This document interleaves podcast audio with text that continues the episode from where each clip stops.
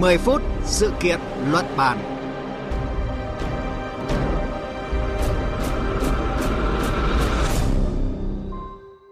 Quý vị và các bạn đang đến với chương trình 10 phút sự kiện luận bàn của Đài Tiếng nói Việt Nam. Thưa quý vị, bị nhân viên tố cáo gặp khủng hoảng truyền thông hay phải ra điều trần, gã khổng lồ Facebook không phải chưa từng trải qua những rắc rối này trong quá khứ.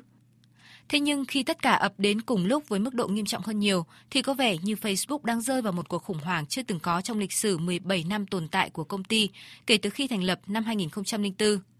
Mới đây, cũng với con số 17, nhưng là 17 cơ quan báo chí truyền thông lớn nhất của Mỹ đã tuyên bố sẽ hợp tác công bố những nội dung bất hợp pháp trong tài liệu nội bộ 1.000 trang, phơi bày những mặt trái của Facebook.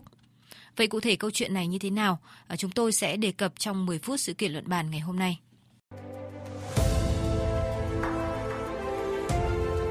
Cùng cảm nhận chiều sâu thông tin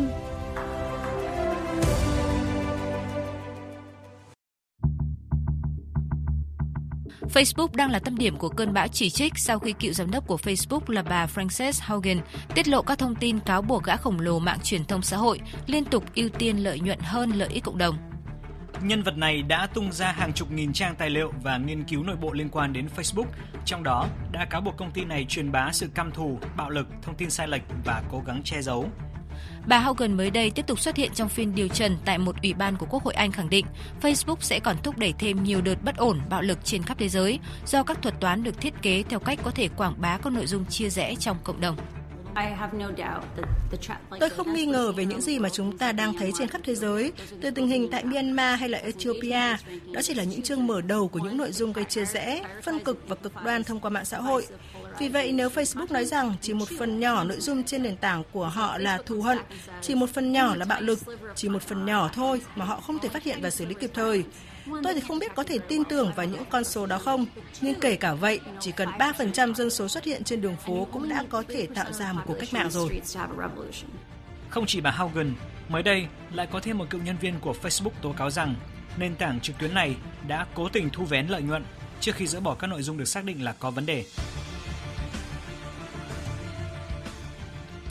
Vâng thưa quý vị, thưa các bạn, mới nhất thì 17 cơ quan báo chí truyền thông lớn nhất của Mỹ, trong đó có tờ New York Times và kênh truyền hình CNN đã thành lập liên minh và sẽ cùng hợp tác công bố các bài báo phơi bày sự thật về những mặt trái của Facebook. Trong quá trình này thì các cơ quan báo chí có ảnh hưởng lớn ở Mỹ cũng sẽ công bố những nội dung bất hợp pháp trong tài liệu nội bộ 1.000 trang của Facebook, còn gọi là Facebook Paper, hồ sơ Facebook. À, bây giờ thì chúng tôi đã có cuộc trao đổi với phóng viên Phạm Huân, thường trú Đài tiếng nói Việt Nam tại Mỹ để làm rõ cùng quý vị câu chuyện này ạ. À, xin chào anh Phạm Huân ạ. Vâng, xin chào biên tập viên Phương Hoa và quý vị thính giả. À, thưa anh, không phải đến bây giờ à, Facebook mới vấp phải các cáo buộc chỉ trích hay là kêu gọi điều trần. À, thế nhưng so với các vụ rắc rối trong quá khứ thì giới quan sát và dư luận Mỹ đánh giá mức độ những gì mà Facebook đang phải đối diện như thế nào thưa anh ạ?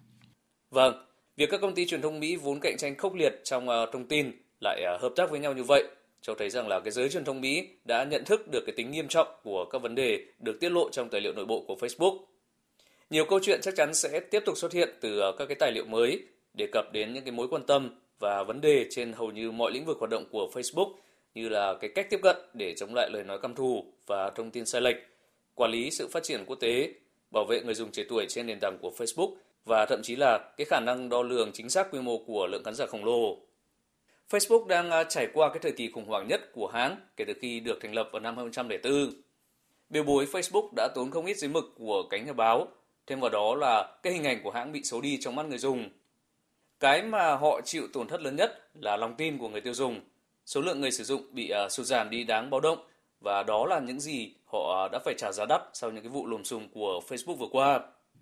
À, vâng, trước cái cơn bão chỉ trích và khủng hoảng niềm tin hiện nay thì ờ, Facebook thời gian qua lại có những cái phản ứng được cho là thiếu hợp tác ạ khi chỉ trích những người tố cáo hoặc là đánh lạc hướng dư luận khi lên kế hoạch thay đổi thương hiệu. À, thưa anh, liệu điều này có thể dẫn đến việc ra đời những cái quy định mới trong luật pháp của Mỹ để có thể siết chặt quản lý hơn các trang mạng xã hội như là Facebook hay không ạ? Các cái vụ bê bối lớn nhất trước đây của Facebook thì uh, hầu như không làm sứt mẻ sự thống trị của mạng xã hội lớn nhất thế giới này. Tuy nhiên thì uh, theo các chuyên gia, Lần này à, gã khổng lồ công nghệ này có lẽ đã chạm đến giới hạn đỏ khi à, các bằng chứng cho thấy rằng là Facebook biết rằng trẻ em sử dụng các ứng dụng của hãng có nguy cơ bị tổn hại.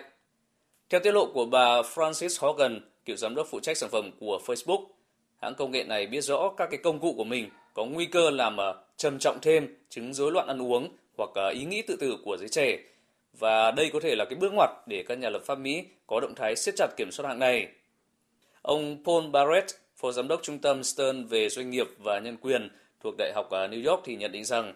cái chủ đề trẻ em bị ảnh hưởng tiêu cực khi sử dụng Instagram và các cái nền tảng xã hội khác có thể là cái lĩnh vực mà các nhà lập pháp hai đảng Dân Chủ và Cộng Hòa đã được nhất trí.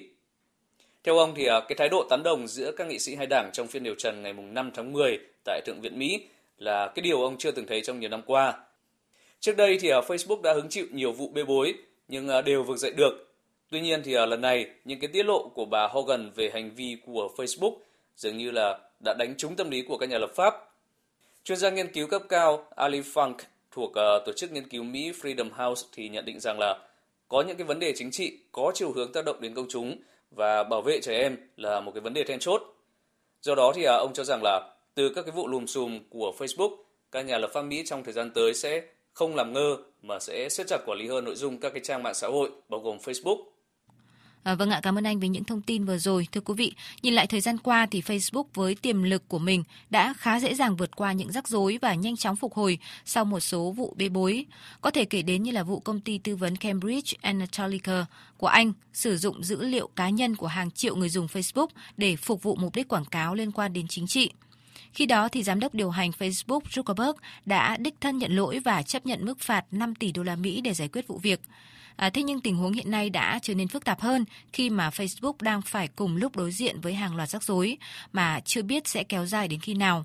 À, bây giờ thưa quý vị trở lại với anh Phạm Huân ạ. À, thưa anh cũng không lại trừ khả năng mà Facebook với doanh thu khổng lồ và sự thống trị trong nhiều năm đã trở thành cái gai trong mắt nhiều công ty, tập đoàn lớn trong nhiều lĩnh vực, à, dẫn tới cái tình thế tức nước vỡ bờ như hiện nay ạ. À, trong tuyên bố của mình thì người sáng lập à, kiêm giám đốc điều hành Facebook là ông Mark Zuckerberg cũng cho rằng đang có một nỗ lực tập thể nhằm bôi nhọ hình ảnh của trang mạng xã hội này à, bất chấp những cái cáo buộc chỉ trích có đúng hay không ạ, có vẻ như là đã đến lúc Facebook cần phải thay đổi và lột xác hoàn toàn sau gần hai thập kỷ tồn tại rồi. À, anh có đồng ý với quan điểm này hay không ạ? Vâng, tôi cũng nhất trí với cái quan điểm cho rằng là đã đến lúc Facebook cần phải thay đổi và lột xác hoàn toàn sau à, 17 năm tồn tại và phát triển. Điều đó thì à, xuất phát từ à, hai cái lý do chính dưới đây. Thứ nhất đó là về mặt tài chính.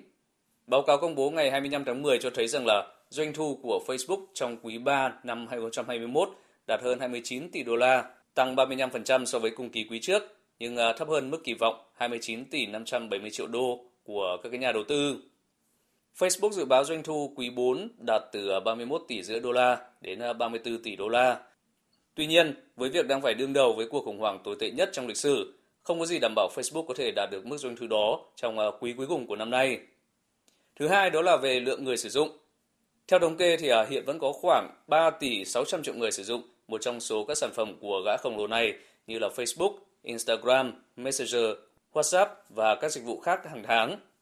Trung bình mỗi người sử dụng đóng góp 10 đô la vào doanh thu của Facebook mỗi tháng. Tuy nhiên, dự báo cho thấy số người trẻ tuổi dùng Facebook giảm 45% trong vòng 2 năm. Với những rắc rối mới bị phanh phui thì ờ, chưa biết chừng số người sử dụng các sản phẩm của Facebook trong thời gian tới còn giảm mạnh hơn so với dự báo. Nhận thức được ờ, những cái thách thức phải đứng đầu, người đứng đầu Facebook ngày 28 tháng 10 đã thông báo đổi tên công ty thành ờ, Meta, sở hữu nhiều sản phẩm, ứng dụng mạng xã hội, nhắn tin như là Facebook, Messenger, Instagram hay WhatsApp. Đây được coi là một trong những cái bước đi nhằm làm mới mình cũng như là đánh lạc hướng dư luận trước cái lùm xùm mà Facebook đang gặp phải ở cái thời điểm hiện tại. À, vâng, cảm ơn phóng viên Phạm Huân về những thông tin vừa rồi. Thưa quý vị, theo một số nguồn tin thì Facebook đang hướng tới thể hiện tham vọng vượt ra ngoài khuôn khổ của một trang mạng xã hội. Giám đốc điều hành Mark Zuckerberg cũng đã có lần tiết lộ, trong những năm tới thì Facebook sẽ không còn được xem là công ty truyền thông xã hội mà hướng đến là một doanh nghiệp tập trung vào công nghệ thực tế ảo